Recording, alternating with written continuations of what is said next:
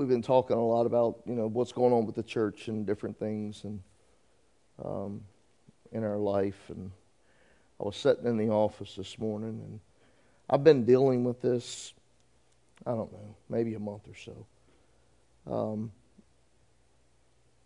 but have you ever found yourselves in areas that I don't know?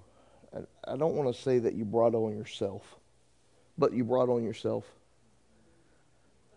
Um, you know, these things that we find ourselves in fighting, a lot of the times are brought on by the words that we speak. Do you know that? And man, we've been we've been in this series on Ruach, and I'm, I'm going to pick back up again this morning. And uh, I've entitled a message, Don't Waste Your Breath. Have you ever looked at somebody and just said, Don't waste your breath? Or you said to yourself, I'm not going to waste my breath. This would be a good thing for us all. Don't waste your breath. Don't waste your breath. And uh, I want to spend some time in worship, so I'm not going to spend a whole lot of time in front of you before we start preaching, but I want to give you some some ground. And uh, I just thought that was kind of cool this morning, just sitting and thinking about it, going, well, I got to have a title. They're going to kill me if I don't have a title. And then it just came to me. Don't waste your breath. I went, makes sense. It makes sense. Because God isn't wasteful. Do you know that? He said that everything, every word that he sends will never come back to him void. Think about that for a minute. I wonder how much that we have spoken that's come back void. And, and it's not that it didn't come to pass, because most cases it did.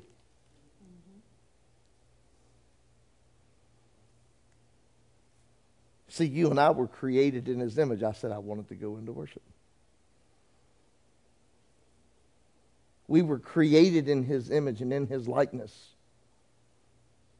Therefore, we have an authority now where we can create things as well in our own lives. Not that it's new. We don't create from what don't exist. We create what does exist but we call those things that aren't as if they are. So, how many of us are living in a realm in our life that is full of void and darkness, and the only thing holding us back is our tongue?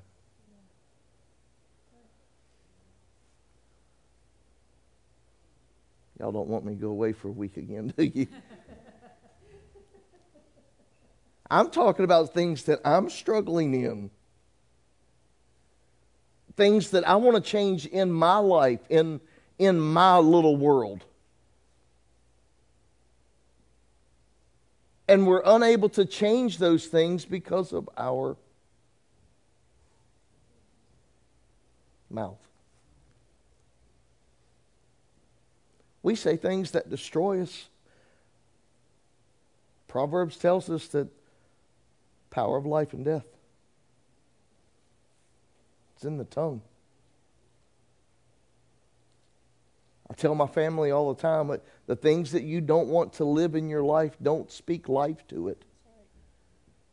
Starve it. See, the more you pay attention to your problems, do you know that your problem grows? Or let me put it this way maybe your problem doesn't grow, but you don't allow room for God to grow in your problem. Because the Bible tells us that these light and momentary afflictions, these little things that we have to deal with in our day by days, I'm probably just going to go ahead and preach, so you might as well get ready. But we, we talk about these, these issues in our life, and the Bible points them out and says they're light and momentarily. They're, they're not, it's not something that's going to stay It's not something that is bigger than He is, but we have this tendency to allow our problems to become bigger than our God. Right.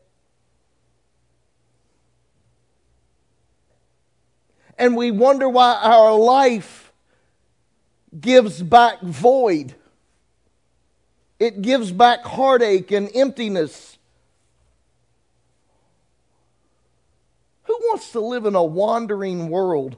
I don't, I don't want that. I don't want to have to chase my life in circles. Every day that I get up, I've got to, I've got to sprint to the next thing. I have to, to sprint to my next event. I've got to sprint. God didn't create us that way. He didn't create in us that, that desire or that want to run after everything else. He said, if we'll just desire Him, if, if we'll come after Him, He said, You seek me while I can be found.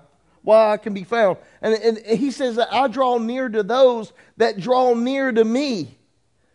And we wonder why our life is so in disarray. We wonder why we struggle with, with with things that are, and, and I'm, not, I'm not downplaying anything that any of us might be going through mentally or physically. I'm just saying that some of the things that we deal with in our mindset and in our heart are the things that we're allowing to happen. It's things that we can speak to, it's things that we can move. The Bible says that he that wants to speak to this mountain, it shall be removed. You can take that mountain and cast it into the sea, but you have to be willing, not only just willing to speak to it, you have to believe that the power is in your tongue. I, I didn't come this morning to talk to you about relevancy. And I, we, we, we have to move as a church. We've got to move from relevancy to revival.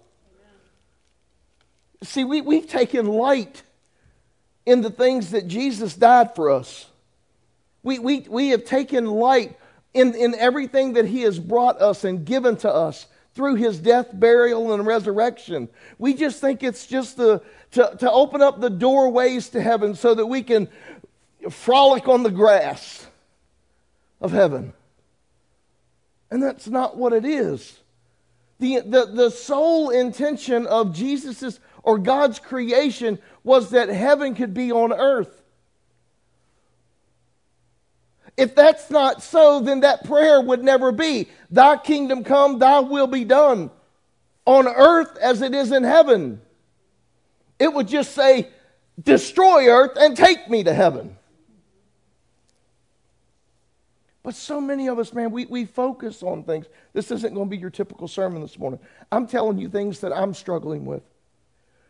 I want to help you because I know that you're not sitting here this morning dumbfounded going, oh my God, I can't believe the pastor's struggling with that. I don't ever struggle with that. You're sitting there going, wow, dude, you're in my living room.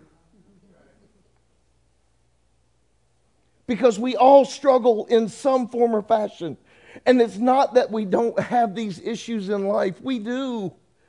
They come. But it's not always it's not always the enemies, the enemy. Sometimes it's just us. The better part of it is us. Most of what we struggle with is us.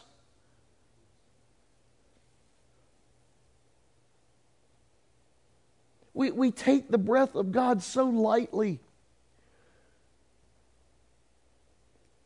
Man, when he, when he created earth, just think about it, man. The Ruach of God comes in times of chaos. Look throughout the Word. You see that the breath of God shows up in moments of chaos, and He causes peace, and He causes structure, He causes submission.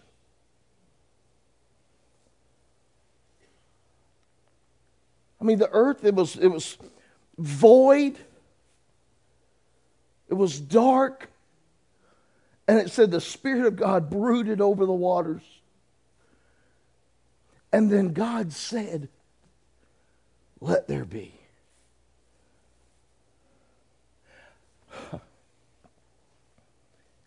I supposed to? in the let there be light, did y'all know that wasn't the sun?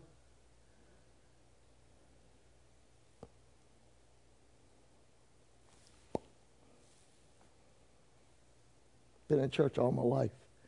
And just a few years ago, I realized that when he said, Let there be light, he wasn't talking about the sun. He didn't create the sun. That came later.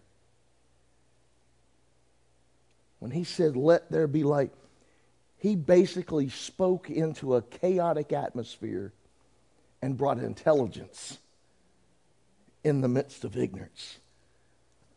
See, many of us, we, we live in a dark place, and sometimes we need the Word of God to enlighten us. Amen. So that it would open up our mindsets and open up our hearts. But too often we live in an ignorant world inside of ourselves. We walk in circles. And we ask ourselves, why?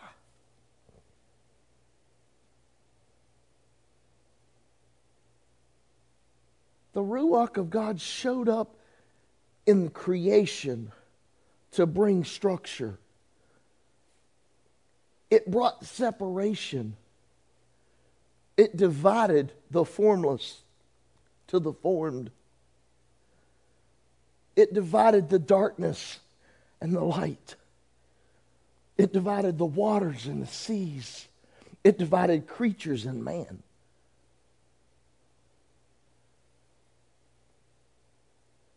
And then God directed his own breath into the nostrils of Adam.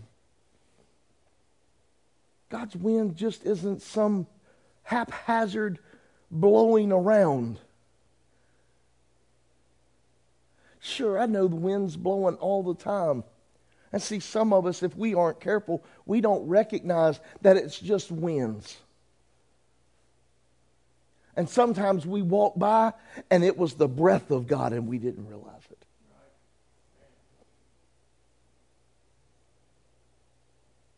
There comes a time in our life and in our church that we've got to find a way to separate ourselves from everything else and everybody else and find out who we are in Him not who people want us to be, not who you think that I should be, but who I am in Him. If He's called me to do something, I'm going to do. It might not make you happy.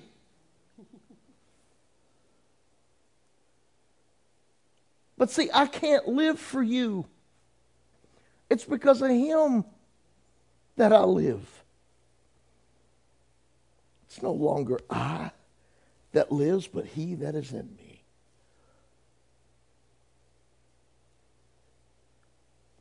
And his, his breath, it, I, I, I said, I was just pondering a few different occasions that God's breath was directional and it, it blew in purpose and it blew in the times of chaos. Number one was creation. We just talked about creation. The second time that was brought to my remembrance was about the Red Sea. It, it was a there was a breath that was blown. Uh, uh, Exodus 15, I think, it talked about the breath that, or the blast from his nostrils that made the water stand. See, his breath, when he breathes into your life, he makes way for deliverance in your life.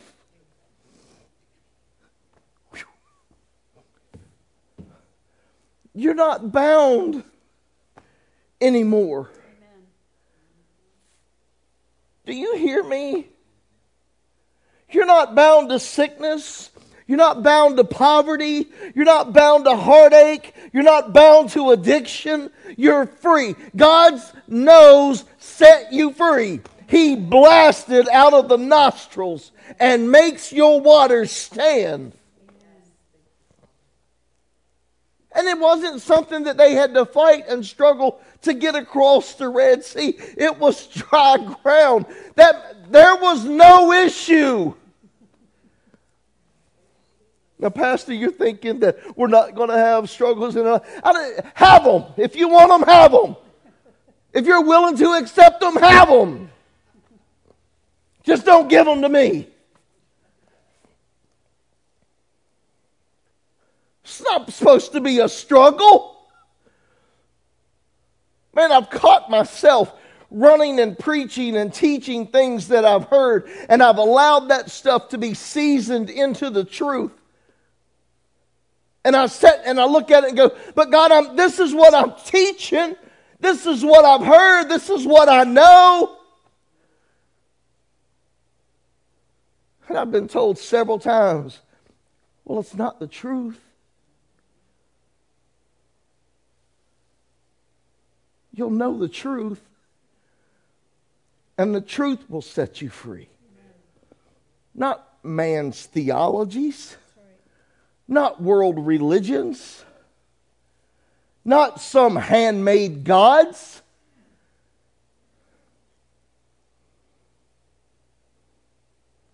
Because we, we talk about this thing, this, this race that we run, and we run to win, which is a good thing. But we think that there has to be trials and there has to be fires and there has to be this and there has to be that in order to build our faith.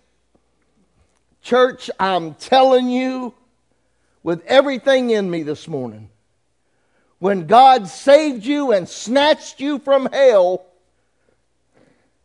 that should be all the faith that you need. Our problem is we've turned and we've caused God to be less than, God the Creator, to God the genie, and now we think we have to have faith to be healed. We have to have faith to receive. We have to have faith to this. We have to have faith for that. Well, the only way you can get faith for this is if you had faith for that. That's a bunch of baloney.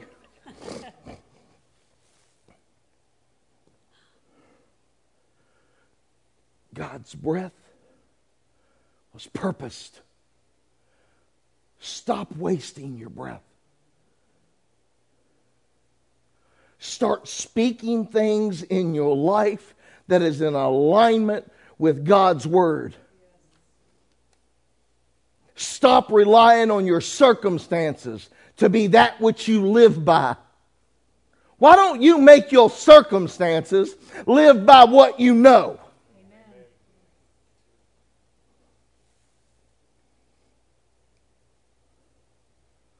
I thought more about what was going on and here that chaos was happening with Israel and the waters part. And the next thing that God brought to my mind was about this time that when Jesus was born. Do y'all remember? It was a time of chaos.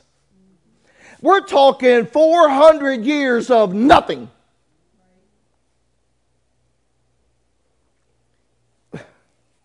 Y'all go back to your bad habits within six days. I wonder how fast they was running to hell in 400 years. Because there was no truth. There was no word of God being given. There was no word being spoken by God to any prophets.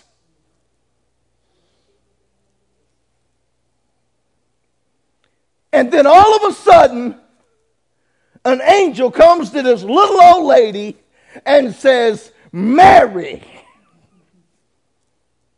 Blessed are you. And the Holy Spirit come upon her, the breath of God. See, the breath of God brings life. See, I don't know what's dying in yours. I just know what His breath can make live again.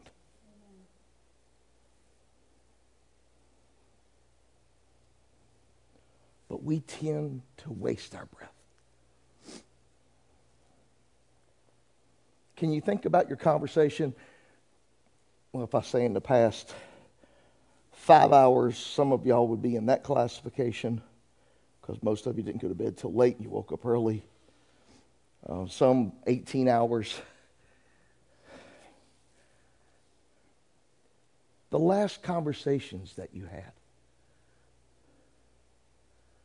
I wonder how many of you we're promoting your issue.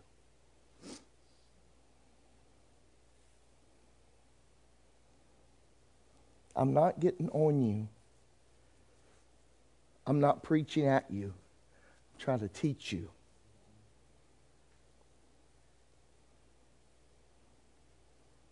Because, oh, I had the problems.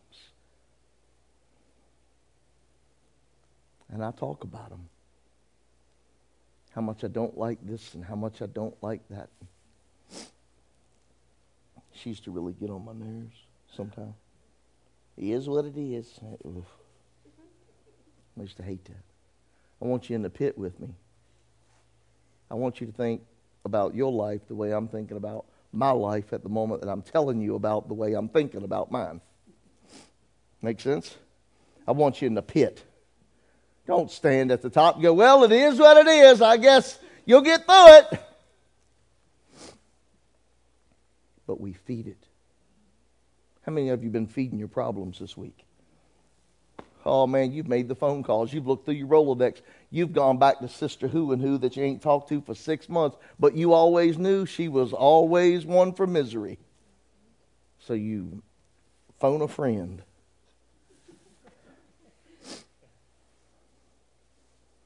We've got to come to a place in our life that we understand and recognize that the breath of God, it not only makes passage for us, it not only opens up deliverance for us, but it brings life. It, those things that were dead while you were bound, boy, I don't know where this is coming from, but the things that you were bound and the things that were dead in your life have now been opened up to a new way, and now there's an opportunity to live again. How many of you just like to just for one moment wake up and live again. Not take a breath, but live again.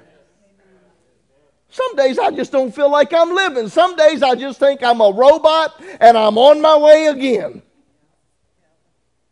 I had to change up my routes to work. I had to change up what stores I stopped at first. Because I was getting in some sort of a mundane, everyday, blah, blah, and I didn't care. Didn't matter. I even started waking up late. Woo, glory to God. Get there when I get there. I'm not saying that might be a good thing. I'm saying it's been a wonderful thing for me. My body's loving it.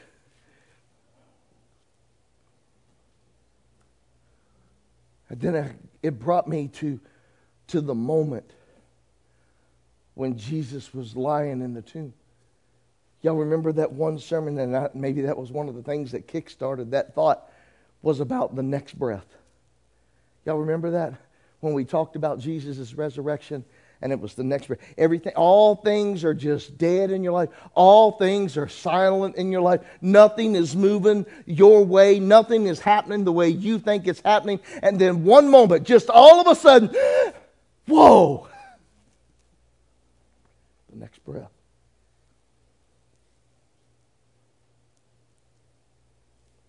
Reviving. I can't be relevant for you. If you're waiting for a relevant word, find another church. Because the moment that you think that God's word is never relevant, my friends, you're being led astray. Because his word's been relevant for some 2,000 plus years. Nothing has come back void. It's all accomplished. Do you understand that? It's all accomplished. There was one man that said something about all the prophecies that have been, been fulfilled. And he said if there wasn't but three prophecies out of how many ever there were, he said the chances of that was one blah, blah, blah. And I don't forgot how many, enough zeros that would wrap the world.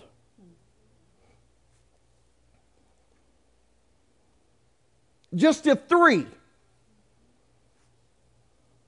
But every single one that has been spoken out of the oracles of God have come to pass. That dude's got the number.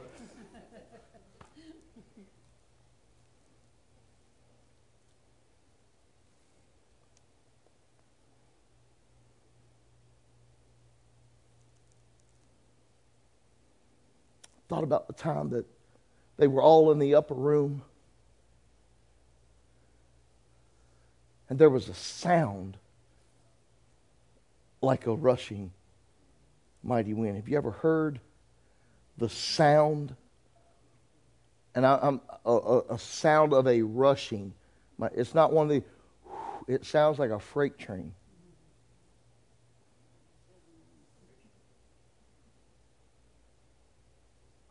That would have been enough to scare me out of the upper room. I probably would have said, No, I got to go to the basement, guys. I'll be under the bathtub upside down. Let me know when it's over. But yet again, God breathed the breath in the midst of chaos. That was a chaotic time.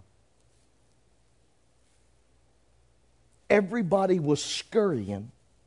The one that called himself the Messiah had died, and everybody witnessed it.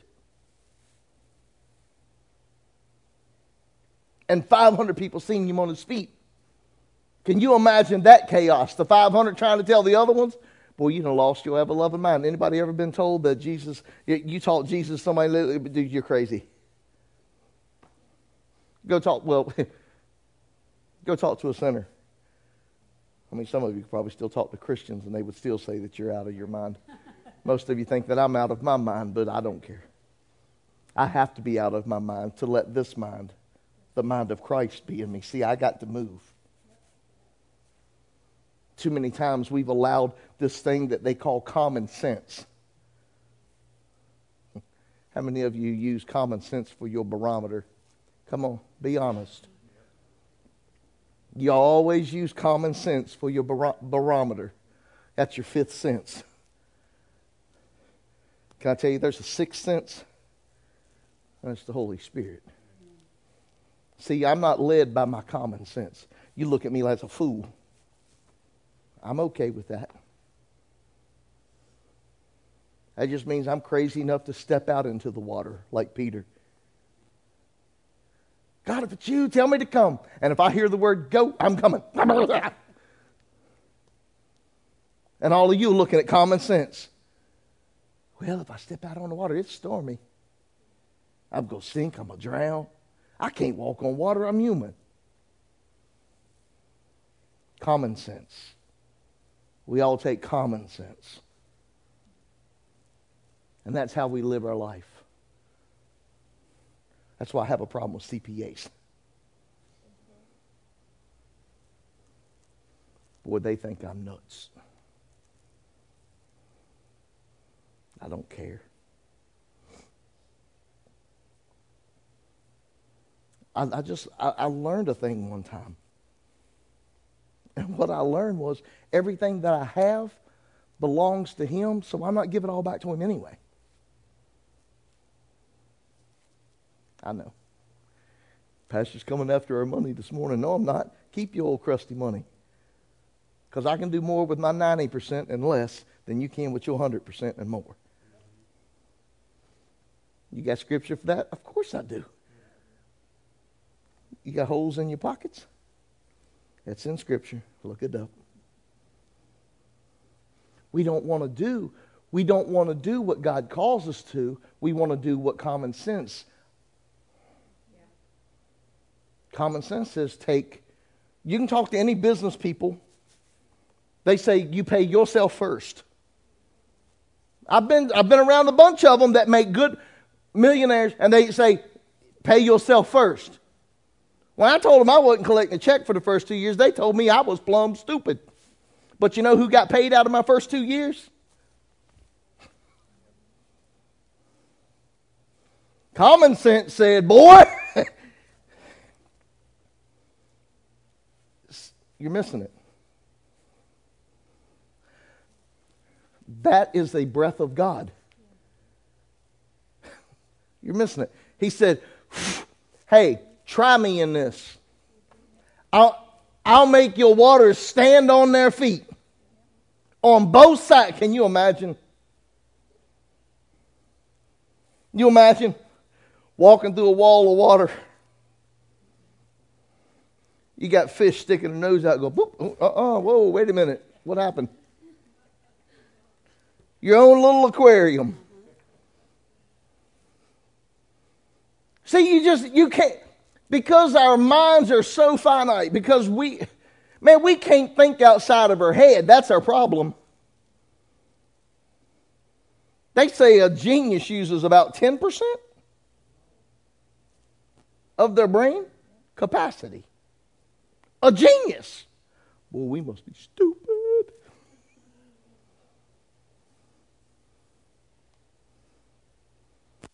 I mean, we think we're doing something, throwing in a little IQ test, and we ain't nowhere close to a genius, and we coming out pounding our chest. Can I give you a hint? You using less than 95%. Well, you're using less than 10%. You're using about 5 to 7%. That's what you're using. You want me to go back to common sense again? Tell me again why your common sense means more to you than the sixth sense, the Holy Spirit. You're not getting it. He will show you things that you can never imagine in your mind.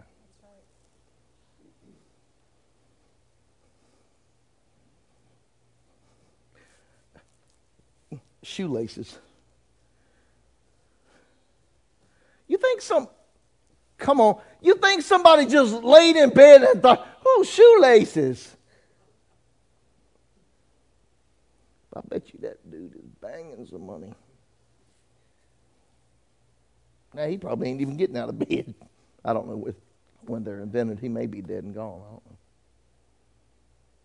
But we rely on the common sense. And God's trying to breathe a different life in us. God's wanting us to walk out a life that He created for us.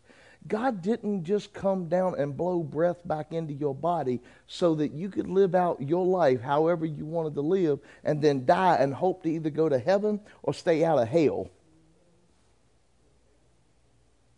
Would you hate to think that you lived 60, 70, 80, 90 years, 100 years how was that, that woman 112? Wasn't she drinking a Dr. Pepper a day? I got to go to that one. But to live that long, to find out that you never did what it was that He had planned for you to do. And can I, can I stretch myself this morning and step out on a limb? It's probably a little rotten too, but I'm going to step way out on the edge. I'd say the biggest majority of the people that ever live and die and go to heaven will never have done what God intended them to do. Because we are all about us.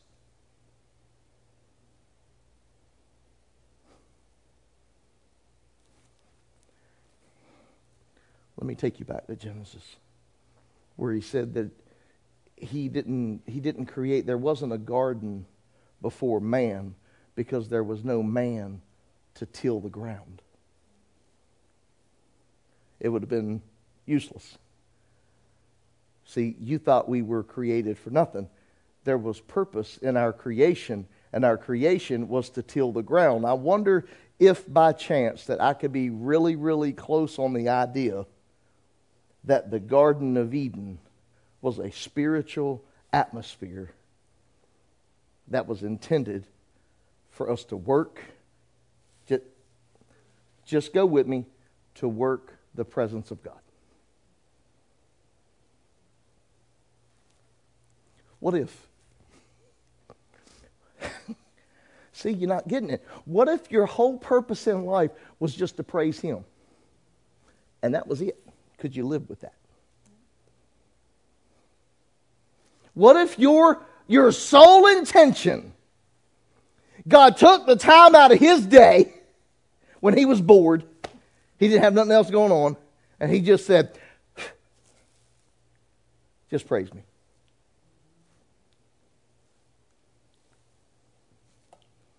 That should be a boring life. Hmm. I wonder what the angels see every time they pass by. and they're singing glory. Holy, holy, holy. Every time they take a trip and they've been there for eternity. And their sole purpose. I wonder how much he shows them, Charlie. I wonder what it is every time they look and they find another way because they started coming down on the course. And God showed them something else and it revitalized them again to start singing it again. Holy. Holy. I mean, I thought we was at the end. Holy.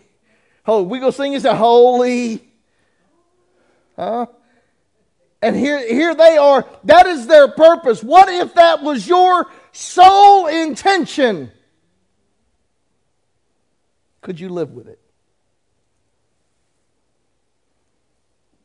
Be a boring life, Pastor. All I would it? Because there was something else that was written. And he said, as long as you seek me first, all the other things. Anybody needing any things in their life? I mean, anybody anybody needing some things? And can I help you? I mean, y'all are y'all bored? Am I missing you this morning? I forget to ring your doorbell, wake you up. Did you forget to set your alarm? Hello.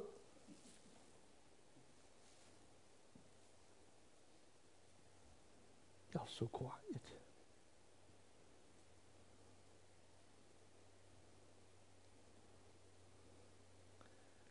God intends to be worshiped.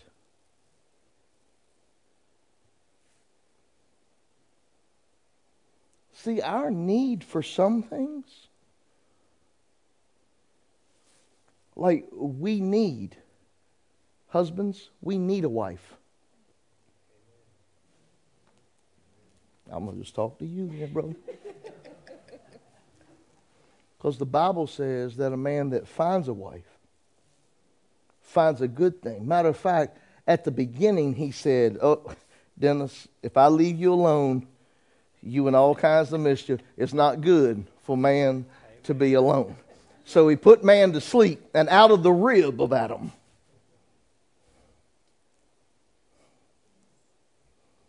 We don't like to admit. See, we can, we can talk outside of their presence, and we can act, you know, like, and when we get home, we already know.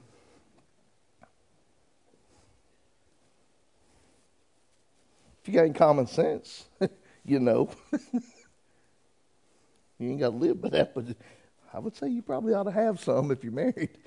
You better use some common sense. Don't roll up in that house thinking you run the roost.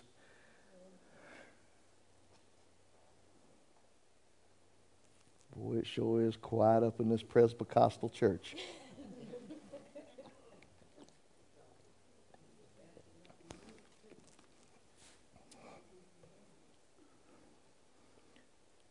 God breathed on to Mary, and Mary brought Jesus. Because he only seen one way for redemption and it was going to be through the perfect lamb. In the middle of chaos, Jesus is born. In the middle of chaos after his death, God said, I've got to give them power now.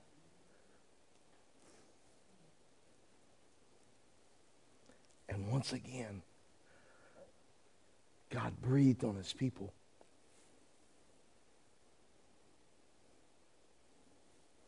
So not only did God breathe on the church in the beginning and say you need structure. You need to you needed to have a way to be divided. You had to come out from among you can't be of the world just because you're in the world. He said, I got to make a way for you to be separated. I got to make a way for you to be known that when you love one another, they'll know that you're mine. I got to make way for that. And he done that in the first breath. And he made a way for all of us to be separated and to have a life different than everybody else's that did not want to follow him. He give us that. And then he come and he blew again and he blew back everything that could possibly drown you in life. And he caused it to stand on edge and said, Here, be delivered. And you have that opportunity to walk on dry ground just because you chose to walk five miles out of your way. Uh oh, this is going this is going to sting somebody. Just because you chose to walk five miles out of your way upstream and swim across that which God was holding back, that's your problem. He made a way. Not if I keep pointing at you and looking at you, you're going to get offended because there's just a few. Just because you keep deciding to do it your way, don't blame God. Did that make you feel better? How many of you have gone out of your way?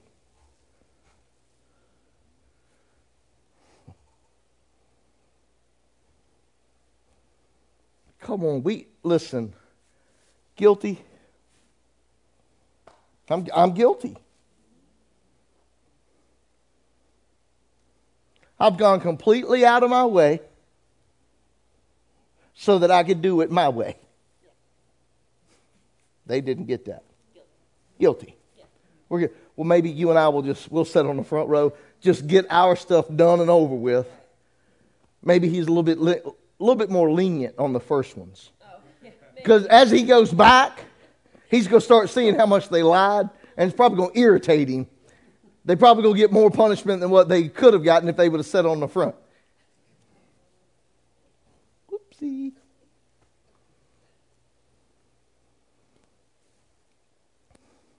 And he said, I know that you didn't do it the way I wanted you to do it to begin with. So I'm going to do it for you again. And here comes Jesus. He said, The first time, see, you didn't really understand how to do it because you didn't have nobody to do it for you and show you and teach you. But now, there he is.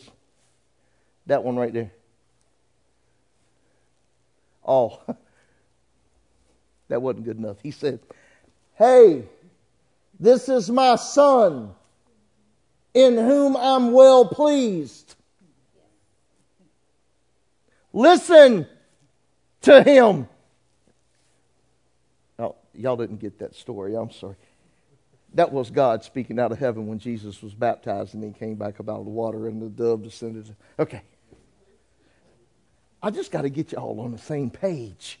I know we're everywhere this morning, but I'm telling you now, I don't even know that I've hit my notes yet. That 12 o'clock thing, Bubba, might go till 1.30. Let me help you with something. And he breathed, and now you have power. See, that was just the, that was your prequel.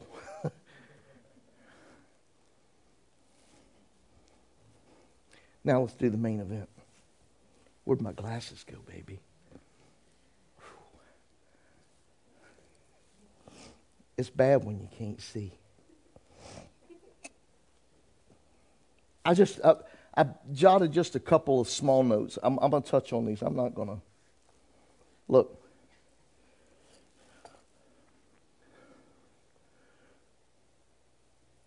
As a church, it's got to be more personal.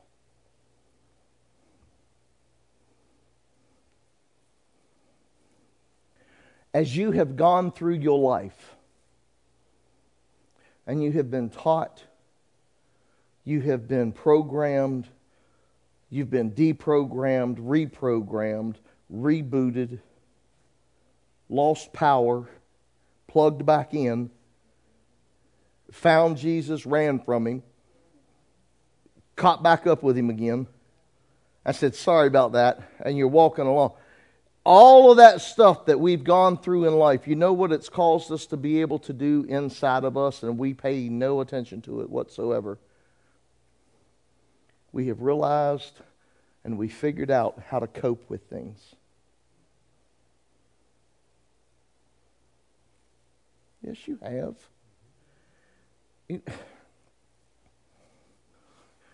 The, fir- the first child, watch, watch this transition.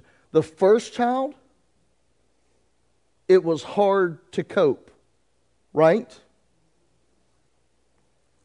Watch it, watch it. Watch, watch, just say, hey, you, you pay attention. You watch this. Because it's all on the same, man, it works out so beautifully with families. Watch this. With the first child, you find out how to cope.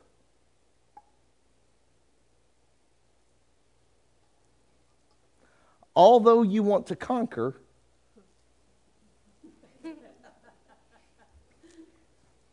you learn to cope. They're going to bear witness. Y'all pay attention. This family will bear witness. There's a bunch of them. and more to come. So we, we've got one without. Don't have a clue. I don't understand how y'all deal with this. There ain't no way I would tolerate that. There ain't no way I would put up with that. Then you have one that's got one. I'm learning how to cope. I'm learning how to deal. I want to, well, I shouldn't use the word cope yet. I should use the word conquer because that's where you're at. I want to, I want to conquer certain things in raising a child. How do, how do we do this? How do we overcome that? How do we deal with, right? So we want to conquer, right? Well, now we've got two. Now we've figured out the first time, well, we wasn't able to conquer that one very well. Maybe we start to just give a little take a little. The first one's always the hard. Y'all help me. Y'all be witnesses right now.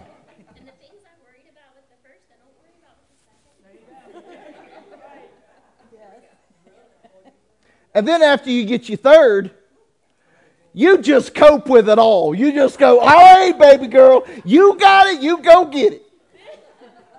Huh? Every, everybody's alive? Y'all breathing? Check it. Go get them, girl. Right? With the first one, it probably wasn't like that. That's right. The other one's not even. There's another. I knew that. And she's trying to deal, she's trying to figure out how to conquer everything else that they dealt with so that she can get her way. She's going out of her way. Never mind.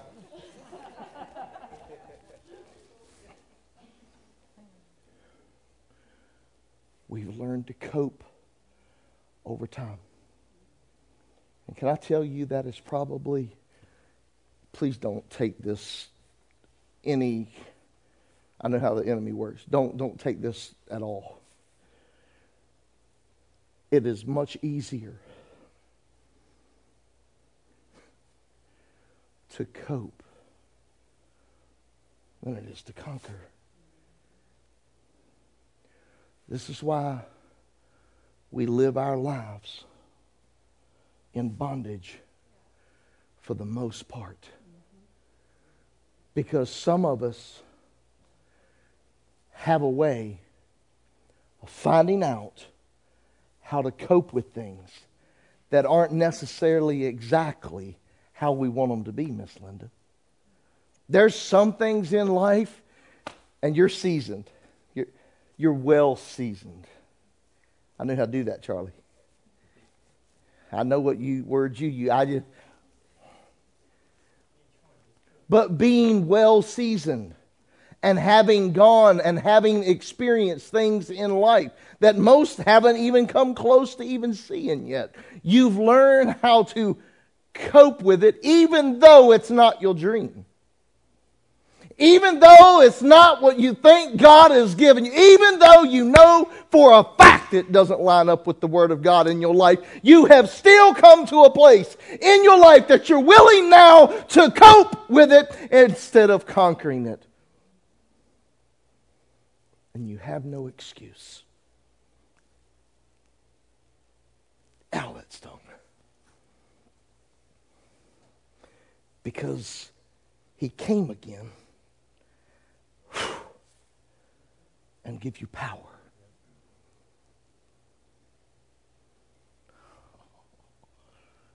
Because we're conquerors in Christ. Misquoted. More. I didn't need your help. I had the Holy Spirit. he reminded me. You sit over and mind your business. Am I doing this live? I'm sorry. We are more than conquerors. See, don't, don't mishandle that word. Don't, don't think that for a second that I'm saying that we have to conquer our children. That's not what we have to conquer is the evil that was born in our child. Woo! Your kid didn't have to learn to lie to you. They figured that one out on their own. They said, mm, I got a spanking the last time. No, I didn't do that. Liar. We're to discipline our children, but don't break their spirit. I ain't got time. I can't go there. I just can't get into that. There, there's too much. We have to move from coping to conquering. I do not have. You better listen to me. I do not have to accept what this world intends on putting in my head as the truth. I will conquer a lie by the truth. If you a man, say you a man.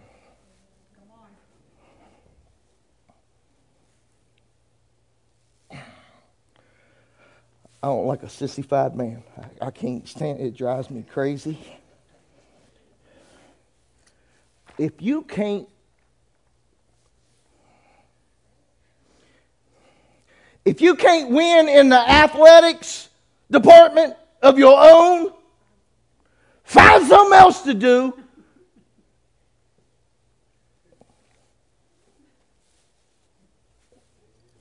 It sickens my stomach to see a man set and destroy a woman in their field and boast on it.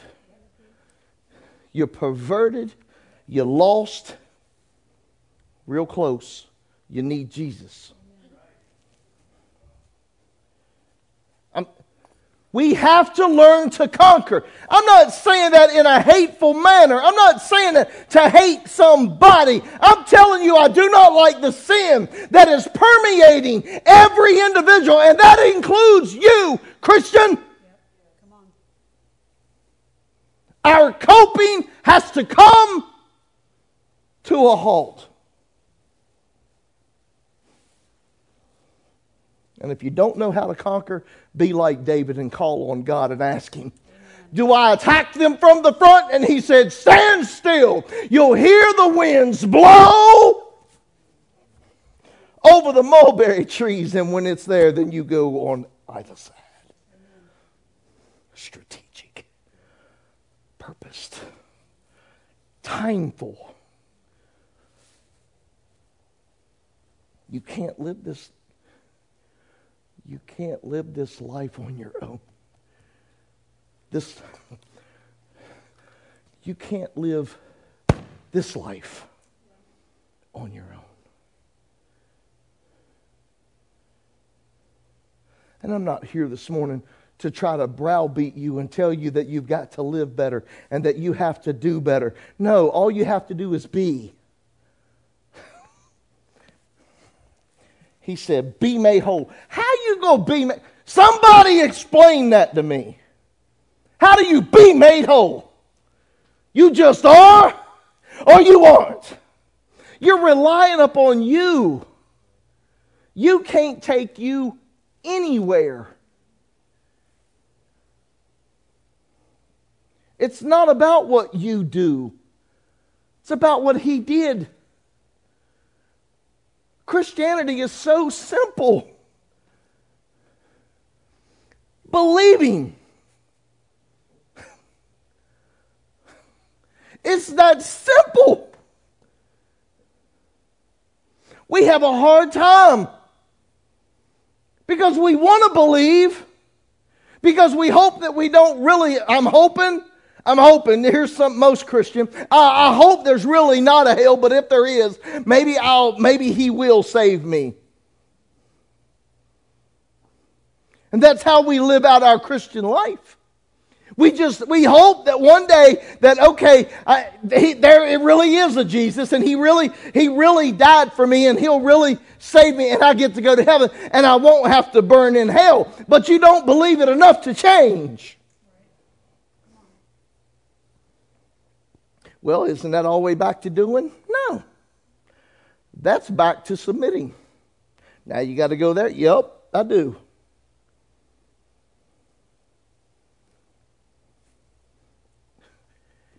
I ain't found Burger King up in here nowhere. You can't have it your way. If you're not willing to submit,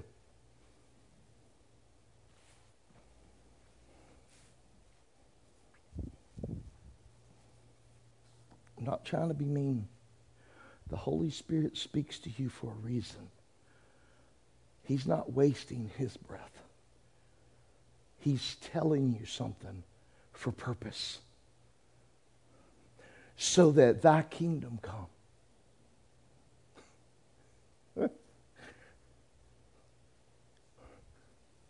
thy will be done in my life as it is in heaven. How does that happen? By seeking Him first. man, I've learned, I'm, I'm learning this every day. The more that I am willing to submit myself, and the more that I'm willing to actually go after Him, He's doing this in my ignorance, Charlie. See, we think we have to be put together and refined. You just have to be who He called you to be. That's, just because you come to church don't mean you got to wear a suit now. If you were comfortable in blue jean shorts and shirt or dress shorts, sorry, Ooh, excuse me. But if that's, do you think I really care how you, now, love is appropriate.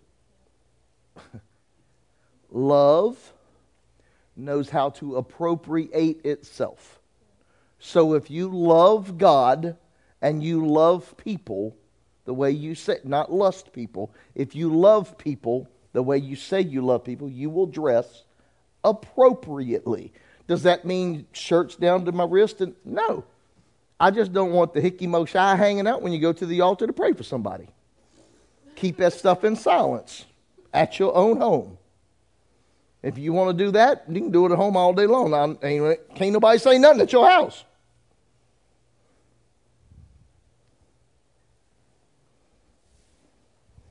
See y'all? See how you are? See how Christian people are? The Bible called you stiff necked brood vipers.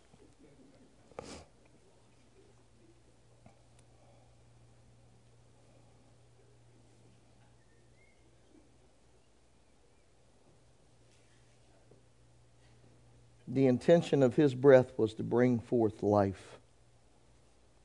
Hmm. The, ruach, the ruach is not merely it's not merely the wind of God blowing. Listen to this. But rather the personal, creative, and very active presence of God.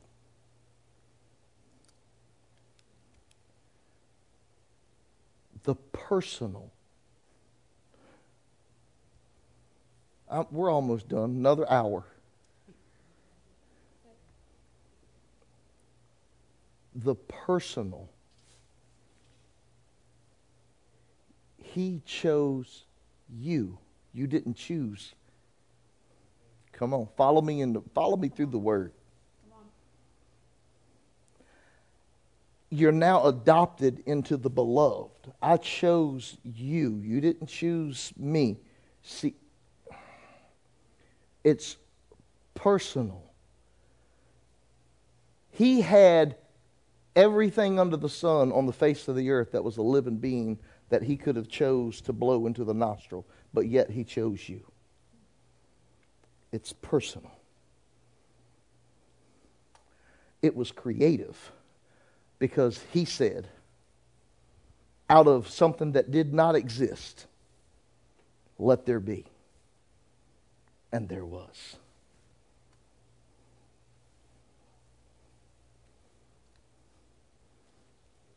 It's his moving presence.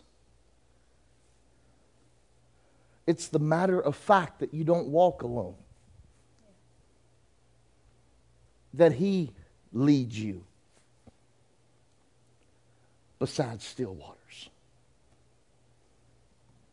It's in his presence that there is fullness of joy. Oh, if you wrote these down, you'll find them in the Bible. It's all scripture. I'm not trying to give you my theology. I'm giving you God's word in your life. But it's his presence that will. Moses, Joshua said, if you don't go with us, I ain't going. If you'll go with us like you did with Moses, we go. But if you don't go, I ain't going. Boy, okay, here's the challenge for this week. Let's see how many people we can mess up with this one. Before you walk out the house to do anything this week, I want you to go, God, if you don't go with me, I ain't going. And see where you shouldn't be going. And doing what you should be doing. Come on. I know it stings. Y'all want me to break it down? It's getting, never mind. Stop. See, this is what happens in church. Not everybody's been saved all their life.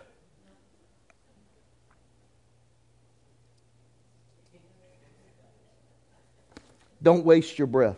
See, I told you all of that stuff in the prequel just to give you this little bit so that I can let you go home.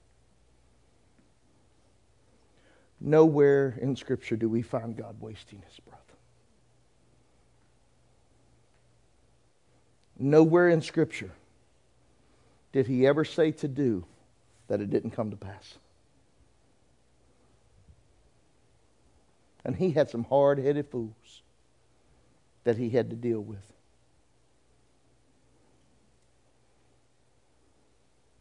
But every time he spoke, it happened. Don't waste your breath. Pay attention to what you're saying that's causing your world to turn upside down. Because not everything is going to work out perfectly. Why? Because we're involved. It's not because, see, we have this thing, man. We want to blame God for everything. Well, He didn't give it to me, and I. Well, I guess that's what it's meant. Well, if it's meant to be, He'll what? Are you listening to what you're saying? He's already done everything for you. Stop being so dead burned lazy. Sitting back on your hindquarters, waiting on God to deliver something into your life. Get up.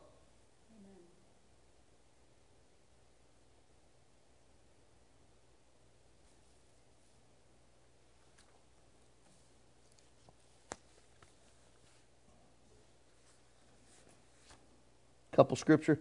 Are y'all okay if I give you a couple scripture?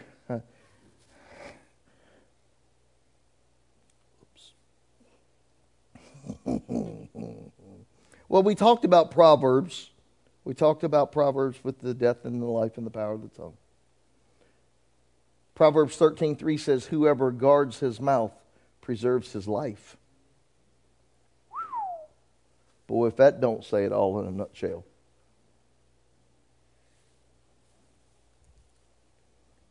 Watch how this is going to sting. One of you said something you ain't supposed to say? Yesterday? This morning, maybe? Maybe. Maybe this morning. He said, probably this morning. We'll let y'all work that out. have you ever said something that you regretted saying? Oh, yeah. Have you ever said something that caused something in your life to go the opposite way of what you intended? Boy, I think I've done that this week. I don't know if it's going to turn around. I feel like change is coming on.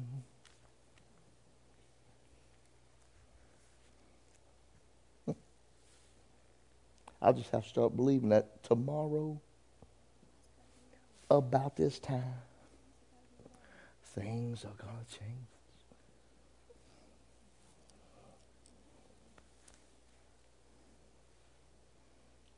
Always be gracious let your, see, let, let your speech be seasoned with salt. That's Colossians. Colossians 4, chapter, or chapter 4, verse 6. Psalms 34, 13. Keep your tongue from evil and your lips from speaking deceit. This is scripture. This isn't something we just writing down. That was Psalms 34 13. Was that the right one you wanted?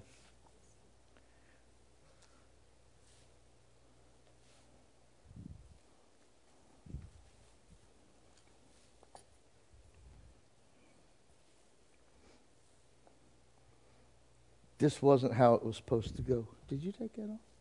No, you knocked it off. Boys?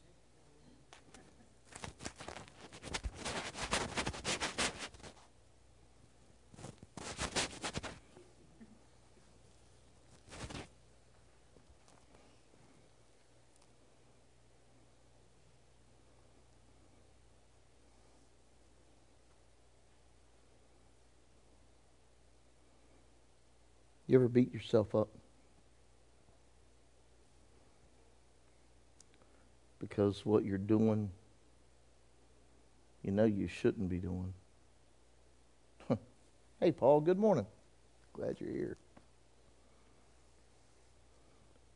I find myself doing things that I shouldn't be doing and not doing the things that I should be doing. Y'all, y'all know when Paul said, I don't know why I think I'm any, I'm that unique. He's already been there, done that. He's probably got a trunk full of t shirts. But I find myself beating me up. And when I, when I get into a place of beating myself up, it goes much deeper than most people. And, and, and the reason I say that is because sometimes I let the enemy get a grip and remind me of a sin nature that I was once bound to. I know y'all don't. Y'all got this game down, and I'm, I'm much appreciative. I wish y'all would write a book together so that I could learn even more. And it's not so much that he just says stuff like that and brings things up, but I begin to live them because I begin thinking inside of me. God, maybe, maybe that's right. Maybe I wasn't called.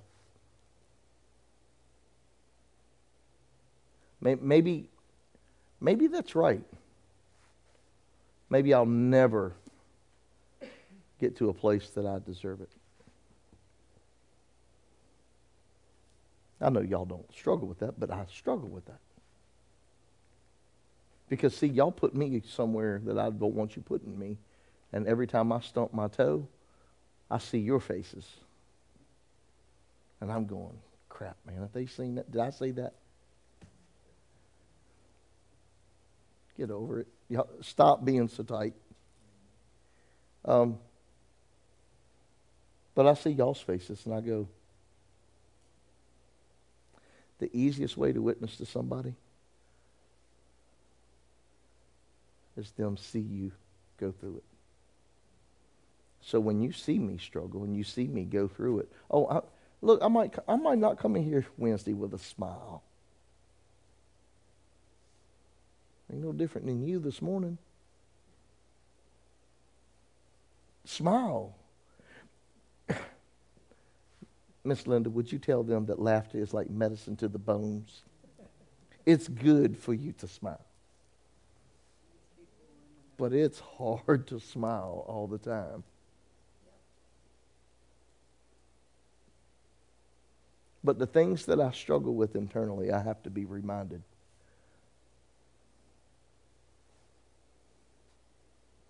I'll never be perfect until that day.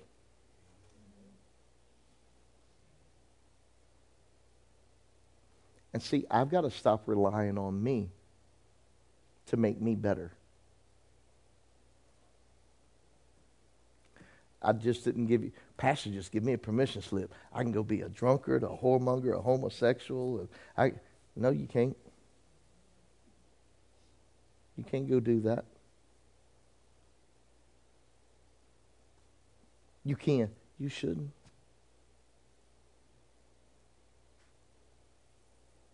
If you love God the way that you love God, the way that you say, the way that you portray that you love God, there's things in your life that you you just won't.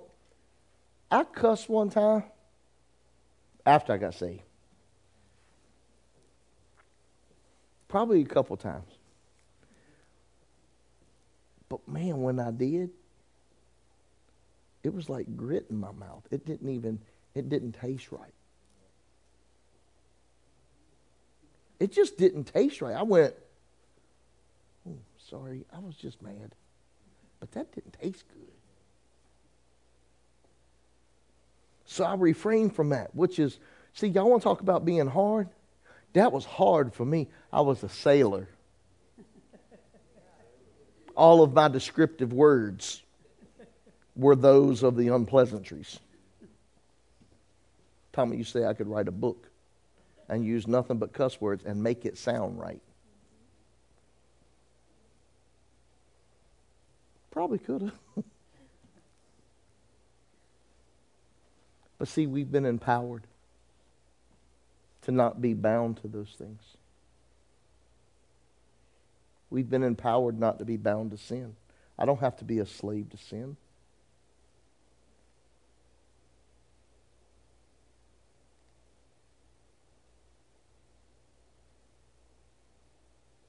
I don't have to be I don't have to be bound to sickness.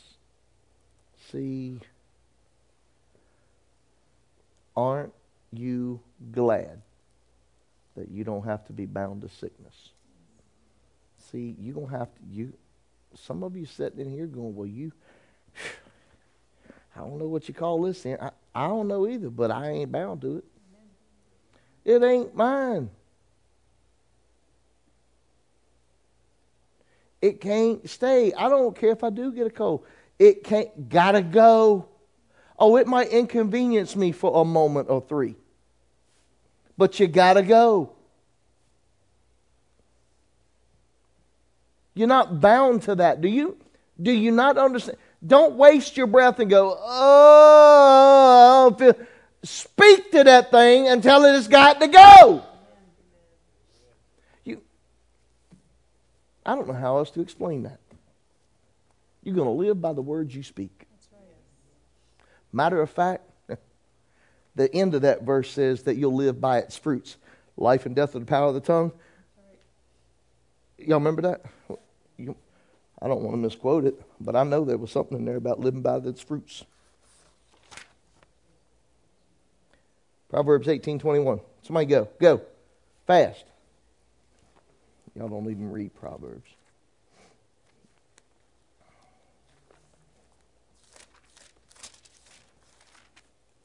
I'll just read this and we're quitting. Y'all know I get three landings. 18 3.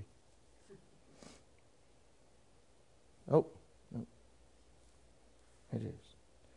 Death and life are in the power of the tongue, and those who love it will eat its fruits.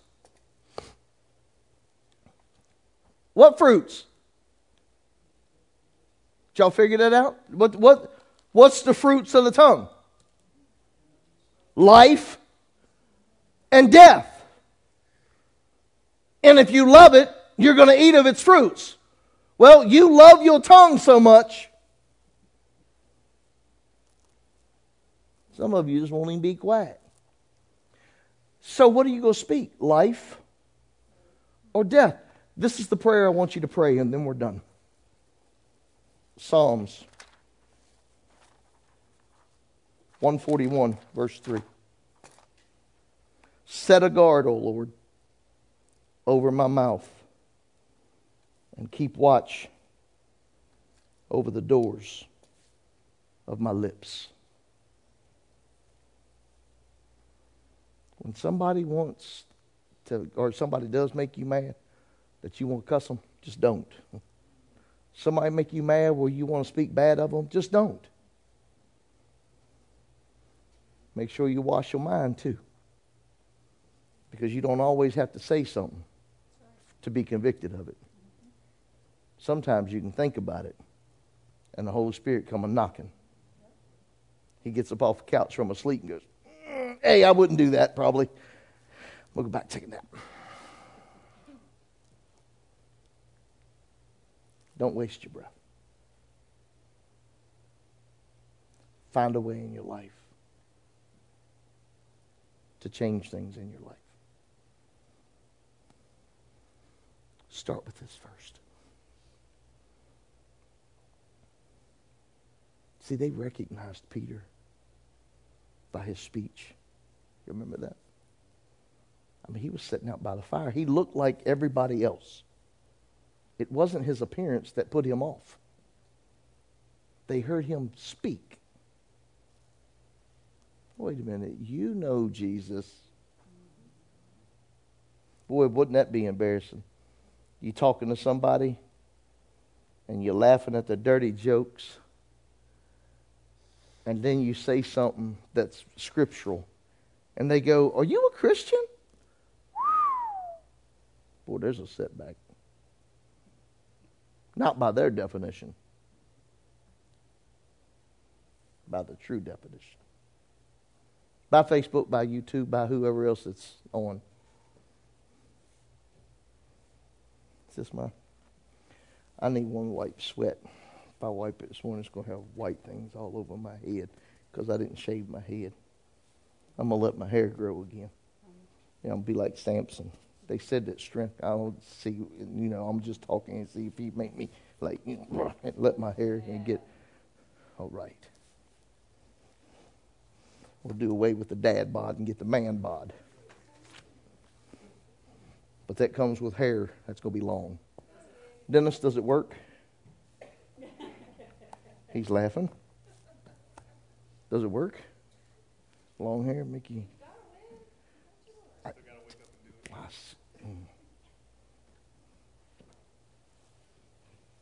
Y'all okay? Did you get something out of it?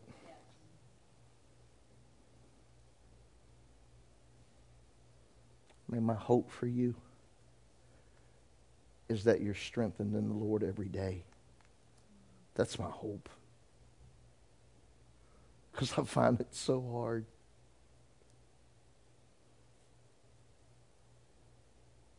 I find it so hard when I'm tired and when I'm weak. I find it so hard. And then I have to remember scriptures. Those that wait upon or the Lord is my strength.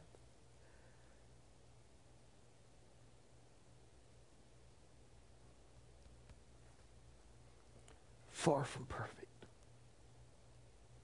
God knows I'm far from perfect. But I'm learning along the way to speak over my life and my circumstances as He would have me speak over them. And not allow people to destroy who He wants me to be or who He wants me to become. It's not easy. But it's been made available. Would you believe that? It's been made available for you. There is nothing that you will ever face in this world that matches to the glory that you gain when you go meet the Father. Nothing. He said it's the light stuff. Man, this if this is that's how you ought to face life. Boy, if that's all you got, you ever been in one of them fights like that? You fight, I mean, you took him out like, bop, bop, and he was, boom, just dropped. And you go, boy, if that's all you got, you better stay, don't get up. Said that a couple times, right? Just a, just a couple, bop, just, just two quick ones. That's the way you ought to do life. You ain't got to exert all your energy, do you? You just, it's just nice and calm, reserved, well maintained. And it's done. If that's all you got, move. I got stuff to do. Come on now. I ain't been the only one got in a fight and didn't have to break sweat. Now I've had to fight some boy that barely come out of. I had to wait 30 minutes after everybody else was gone for me to come out of it, but scars didn't come from falling out of high chairs. Y'all good? Man, if you love the Lord, seek Him. Go after Him. We, we've got to go, we've got to move beyond a relevant church. I don't want to be relevant. I don't want to speak relevant. I want to speak revival. I want you to live again. For the love of Peter, James, and John, would you find it in yourself to live again? Stop being defeated. Stop having the world put its weight on you. Stand in the strength of the Lord. Man, if you think you got it bad, talk to a couple people in here. They might tell you, well, see, I don't want them to. If you think you got it bad, go to the Lord. Don't be talking to somebody else about their problem.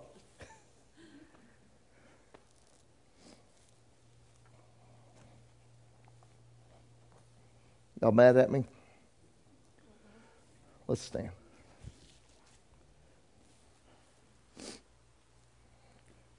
I won't get in trouble today because Lisa's not in here. I didn't get my praise and worship. I'm Miss Linda, this is what I'm doing. I'm training people in the Lord. We don't come to church to praise and worship. That goes against everything we've ever been taught, don't it? Do you know what you come to church for? You come to church to be taught. You come to church to be taught on how to do the things of the gospel.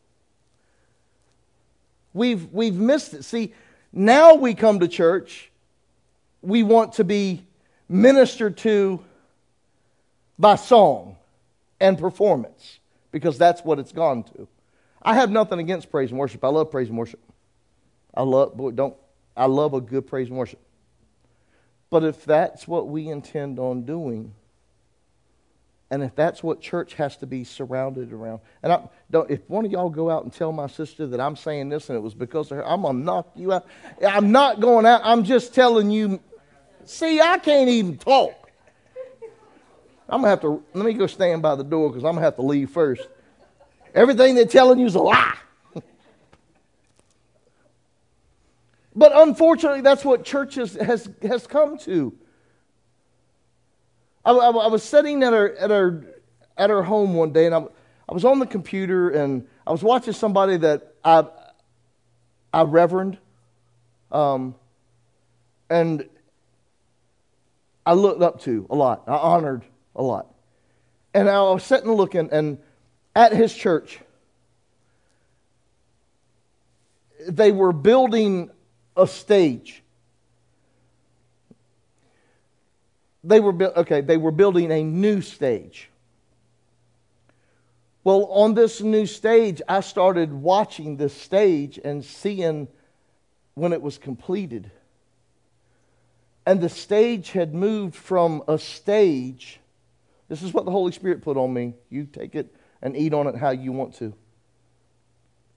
But he said, when the stage becomes a platform,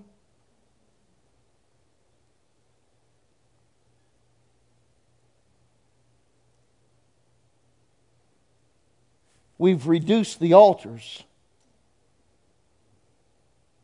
We're restricting God because we're coming to be ministered to. And it was the only reason of making the stage bigger, so we could have more instruments and have more singers. And that's what I refuse to get on a. I don't care how far this church goes. I'll never preach from a platform, ever. I don't need to be above you. If I can't be in the same field with you. But that convicted me. Remember when we first came and had, the first thing we done was took out a couple rows up front. I said, I don't care where you take chairs, take them somewhere. The altar needs to be bigger. God's got to have a place to move with people.